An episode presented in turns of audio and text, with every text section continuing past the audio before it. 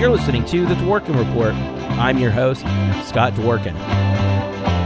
Today on the show, I have the one, the only actress Emily Hampshire. She is from the show Schitt's Creek. She plays the role of Stevie. And I'm super excited to have her here. Big fan of the show. But before we start, I'd like to ask you to check out the link to my new book series, Meet the Candidates 2020. The whole series is written by Grant Stern, who also happens to produce this podcast. I'm the series editor, and each book starts with an essay that I've written about each candidate.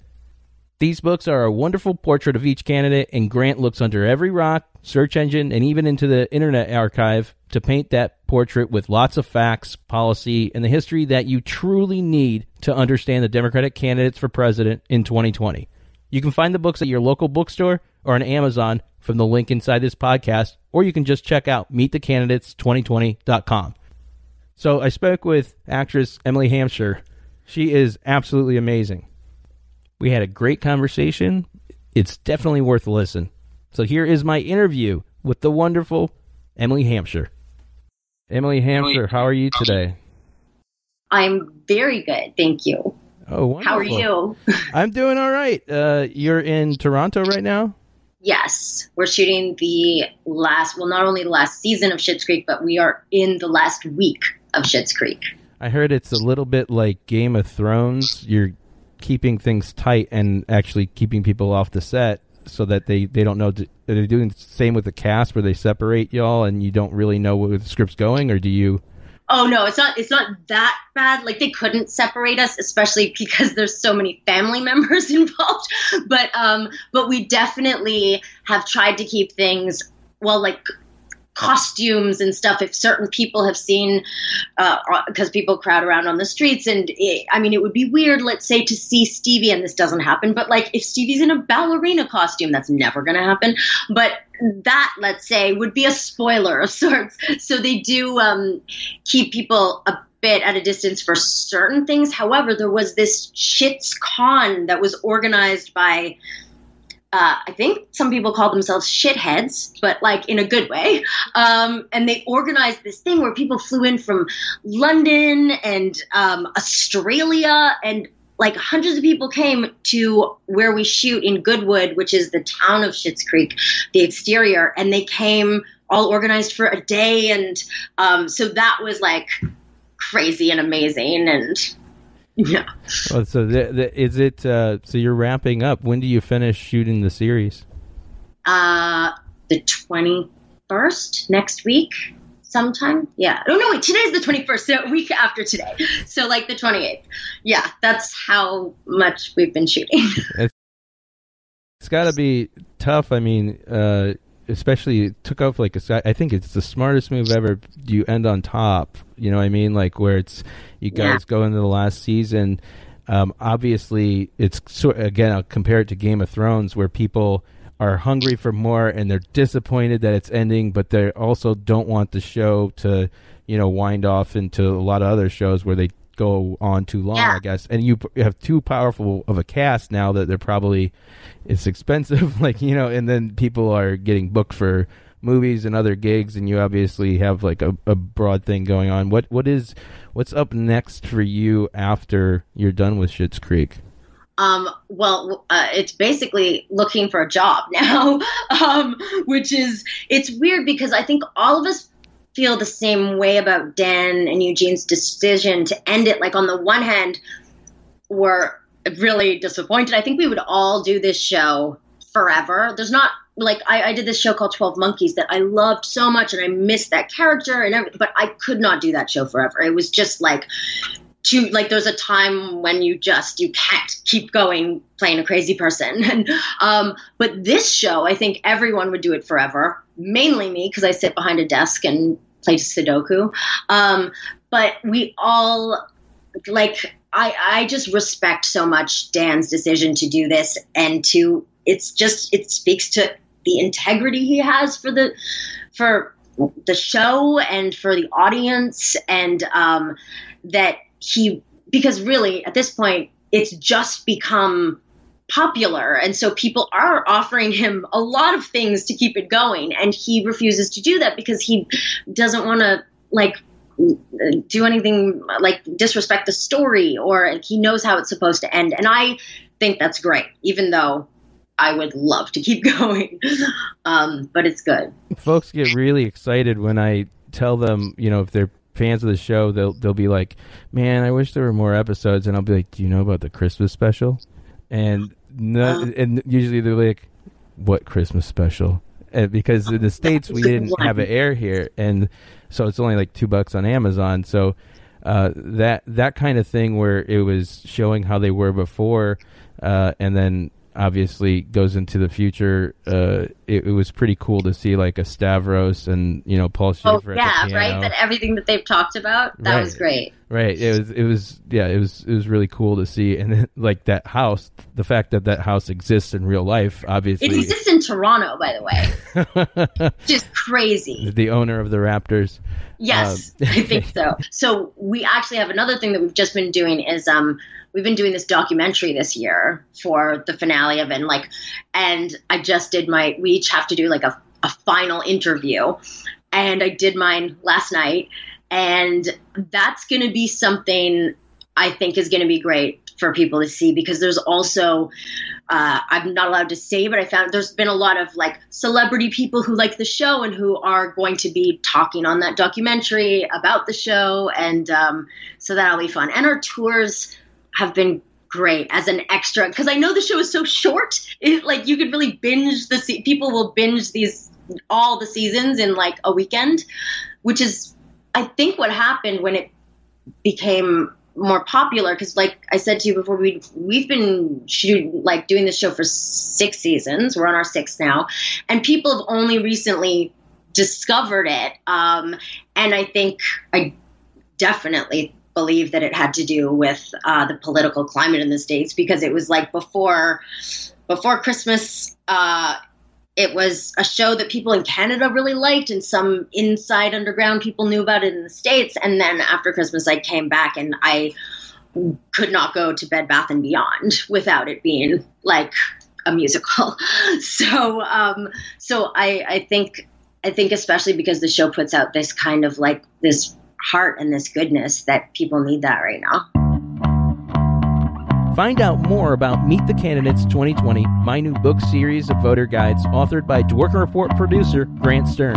It's the only place you can read my opinion and a factual portrait of each major Democratic candidate in one place. Buy my new book now at the link inside this episode's notes or on Amazon. You can also visit meetthecandidates2020.com. Thanks again for your support let's get back to the show. But with Catherine O'Hara and Eugene Levy, and I mean, the, yeah. they've done it for years, you know, decades and decades. So it's I'm not surprised with them, but like, um, were, are you surprised about kind of uh, how how effective it's been in regards to and how w- well received everything's been from the show? Oh, yeah, and I I think we all have been. Even Catherine and Eugene have said they've never experienced anything like this in their career. Like when we go on tour, they said for them, it's actually been bigger than when they did those Christopher Guest movies. Even though that was huge, but these this kind of response has been very different for them but also like it's interesting i just thought about this what you said about that we don't mention trump or anything like that and it's it just reminded me that one of the things I think Dan does brilliantly with the show is that we don't have homophobia in Schitt's Creek. Like it just doesn't exist. And I never would have thought that was the better thing to do than to have homophobia and deal with it and talk about it or whatever. That would have been, I think, most people's idea of how you take a stance on something. But what he envisions is like why don't we create a world how it should be? And and and it just doesn't exist in Schitt's Creek and it never will. And I think that is kind of similar to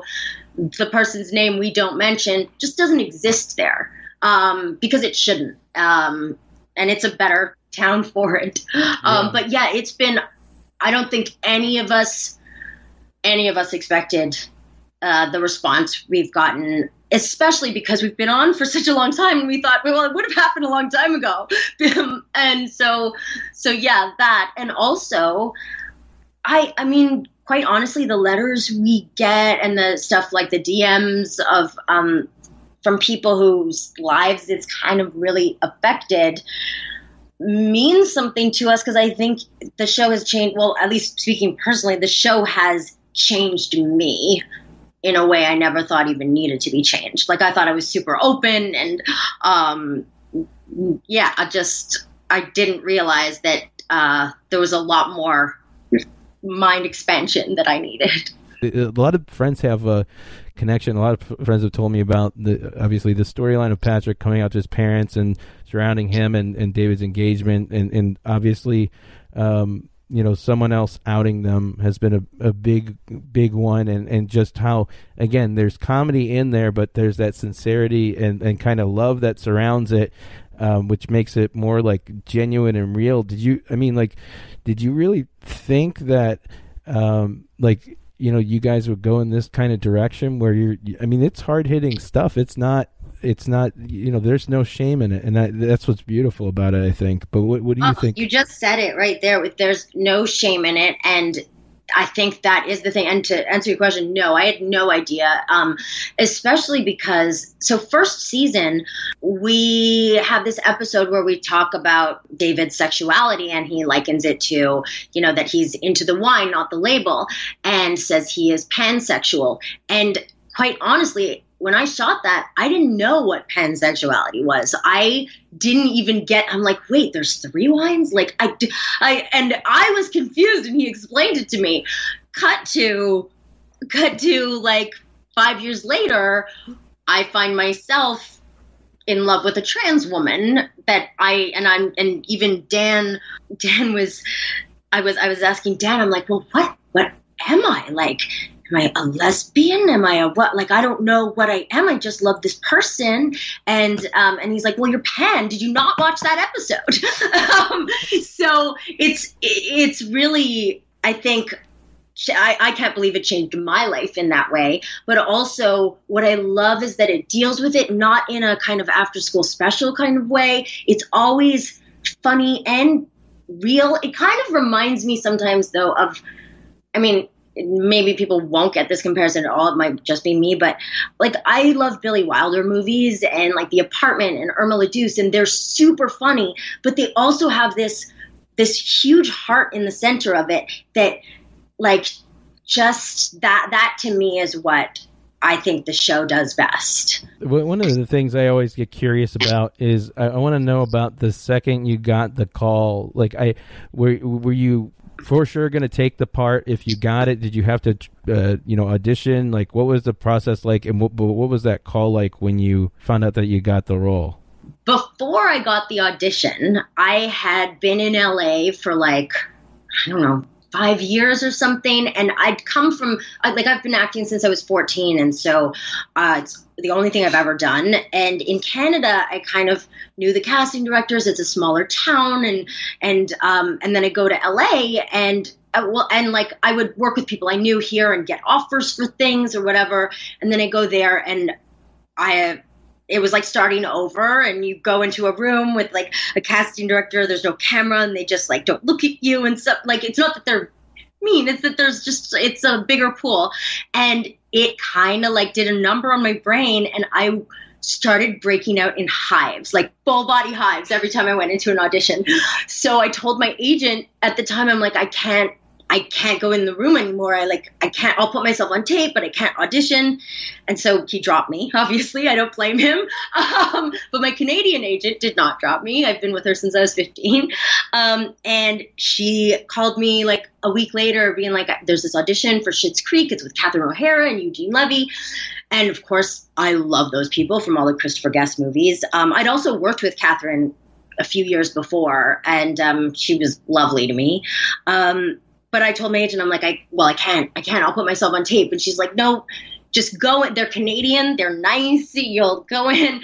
And um, I don't fully remember the audition, except that I have been told from the casting director that I lifted up my shirt in it. But that's I was like oh my god that's so bad and i like hid in it and so dan tells this story a lot to people but that was my audition i don't know how i got this part but um yeah, he he tells it like he was like this girl is crazy and I love her. so, but I but when I got I remember the call I got saying I got the part was I mean it couldn't have been better. It's a little ironic that a show called Schitt's Creek kind of saved my life because I was just going through a divorce. I had $800 in my bank account. I was going to move into my friend's closet. It was a walk-in closet, so it was okay. Um, but I got the call that I got that, and it changed my life completely. Like, and and not like monetarily, like we get, you know, it's Canada, it's Canadian dollars, it's like seashells, but it just, yeah, it changed everything for me. It's great. it's not, uh, it's not always easy to, uh, you know it's not always easy to be in, in this business, uh, uh, and I say this business as in like in front of a camera or in front of people, and always be performing. And you seem uh, not completely different than Stevie, but you, you don't. She seems more reserved and like she's way cooler than me. this is what I run into with fans. Like they'll say, "Oh, hear somebody go Stevie," and nothing makes me happier because I love Stevie so much. But so I go up to them like, "Oh my god, I love Stevie," and they're like, "Whoa, you're nothing like Stevie." I remember when I was like dating a while ago, I used to, um, I did another show at the same time as Schitt's Creek and uh, called 12 Monkeys. And I don't know if you know the movie, but uh, there was a movie about it. And I played the Brad Pitt part in it, like the crazy person. That's the point of this, the crazy person. Um, so anyone who'd seen both those shows were more like they wanted to go to dinner with Stevie, but they ended up with Jennifer. Very disappointed. but yeah, no, I actually what I love about playing Stevie is I feel like I sit behind that desk and I just breathe easier there because it's I feel like I can relax a bit in Stevie that I get to just watch and not have to do anything. I love her. Yeah, she's a phenomenal character, and I, and I, it, it feels like she came out of her shell when she did Cabaret. If you told Stevie of season one that she would be doing Cabaret, a musical on stage, in like five years, she would find that hilarious. Um, and she'd say, "Yeah, yeah, I absolutely will be doing that. And like, it would be crazy. But so, yeah, she really, I do think of, because everyone has changed so much on the show, but Stevie definitely, it's going from like zero to a hot, like going from behind the desk to on the stage is quite a journey. But I, what I love about the cabaret episode, aside from the fact that it has actually always been my dream to play Sally Bowles in cabaret. I've I said that in like press a long time ago and people were like, What's your dream part? And Sally Bowles in Cabaret. Even though I'm like I love musicals, but I'm I'm not a singer, I'm definitely not a dancer, but I'll commit. Um, so I, I've just always wanted to do that. And the fact that I got to do it as Stevie was so much better than I could have ever dreamed because A, I didn't have to be good. So I could like fail. But also maybe this time is this song that for people who like musicals and like cabaret know it as maybe this time I'll find love and like find a man. And for Stevie, what I love about that moment is it isn't about that. It's like maybe this time I'll I'll be my own person and I'll stand up and and be as great as like everybody else is going off and doing their thing and maybe this time I'll have my moment. And so it's not about a guy, which I really like. And I'm s- sorry that it's not about love, but I think it's really good for Stevie because I think if she's ever going to find love, she has to find herself first, and which I think is the journey for Stevie. And I, I think it does end up a lot, um, kind of like the Wizard of Oz. It was always in your own backyard. Um, I think she will learn that she's always been fucking cool. yeah. And self love. She came out to to learn how to love herself. One last question here: uh, the the father like figure that Eugene Levy has in the show of Stevie. Um, is that something that you guys uh, expected to happen or explore? Because you could see it, especially when he got really sick, went to the hospital, and you know she's freaking out more than the kids are. Uh, but it, it, seems like that's been that's her new kind of father figure. Is that something that was kind of planned, or did it start to just turn into that as the show went on? Well, you know, I actually want to ask Dan this because I know that Dan has always had the whole show in his head, and that's why he's ending it too, because he know he knew how it would end from the beginning. I think he knew that that was going to happen, that there was going to be a relationship there. I certainly didn't. I I actually feel like I've really gone on this journey with Stevie exactly at the same time as her because when that started, that relationship with Eugene, with well, with Mr. Rose, but it was also to me with Eugene that it just kills me. Like anytime I see Mr. Rose or Eugene having that dad kind of like if he gets like his ego crushed a little or like the or or is like being kind to Stevie or hugging or being like dad like it I'm like oh, I can't stop crying because it's so lovely and it's not indulgent in any way. It's just like I've always wondered, like, where's Stevie's family? Where does because the show is about family and like where does she come from? And you realize that like Stevie's family is is the roses now and which is kind of interesting to me because since i've been acting since i was a kid this world is like carney life it's you you travel you make a new family on each thing and that's what i've always I don't know if I realized how much I loved it, but like when I was a kid, but or what I was doing that I was making all these people into my family. But now I definitely realize that that it's a, a kind of a similar journey that Stevie's taken. That anybody can be your family. It's the people who are there when, when, to hug you and there when you're upset and there when you know you.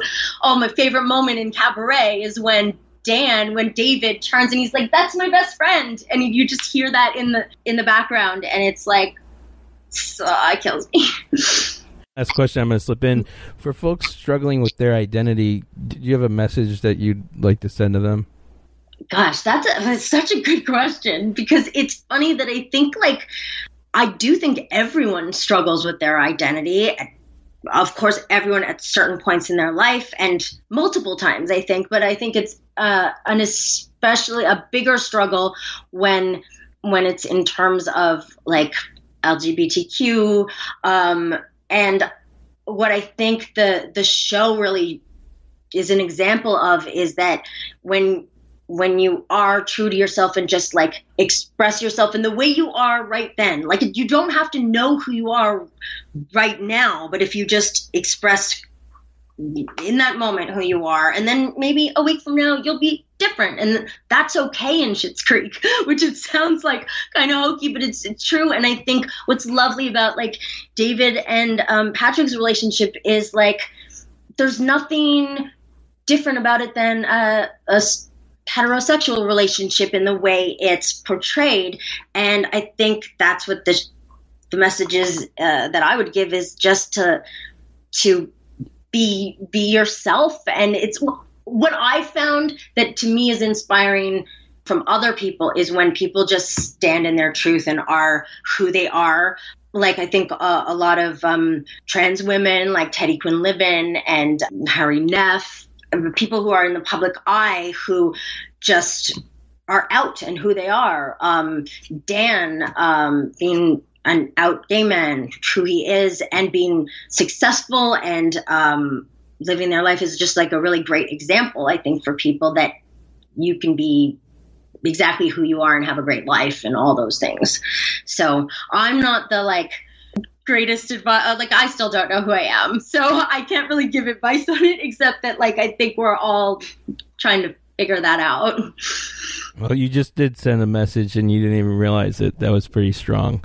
Okay. Um, Emily Hampshire, break a leg this award season. I think that you should be front and center, but um, you know we'll see where where it goes. I, I know that eventually, no matter what, like I think you're going to be at the top because your, your acting is phenomenal. I'm a big fan. I know a lot of my uh, followers and listeners are fans of yours and of the show. Um, and and again, thank you during these trying times. of, of doing this show and being so powerful with it, but also that comedy. It's helped people like me and all, millions of Americans across the country. And um, so we thank you for, for what you've done and, and bringing Stevie into our lives. Thank you. Emily Hampshire, everybody. You can check her out, obviously, just Google her. H A M P S H I R E. I want to thank my producer, Grant Stern. He's a rock star. Go follow him on Twitter, at Grant Stern. He's got breaking news stories constantly.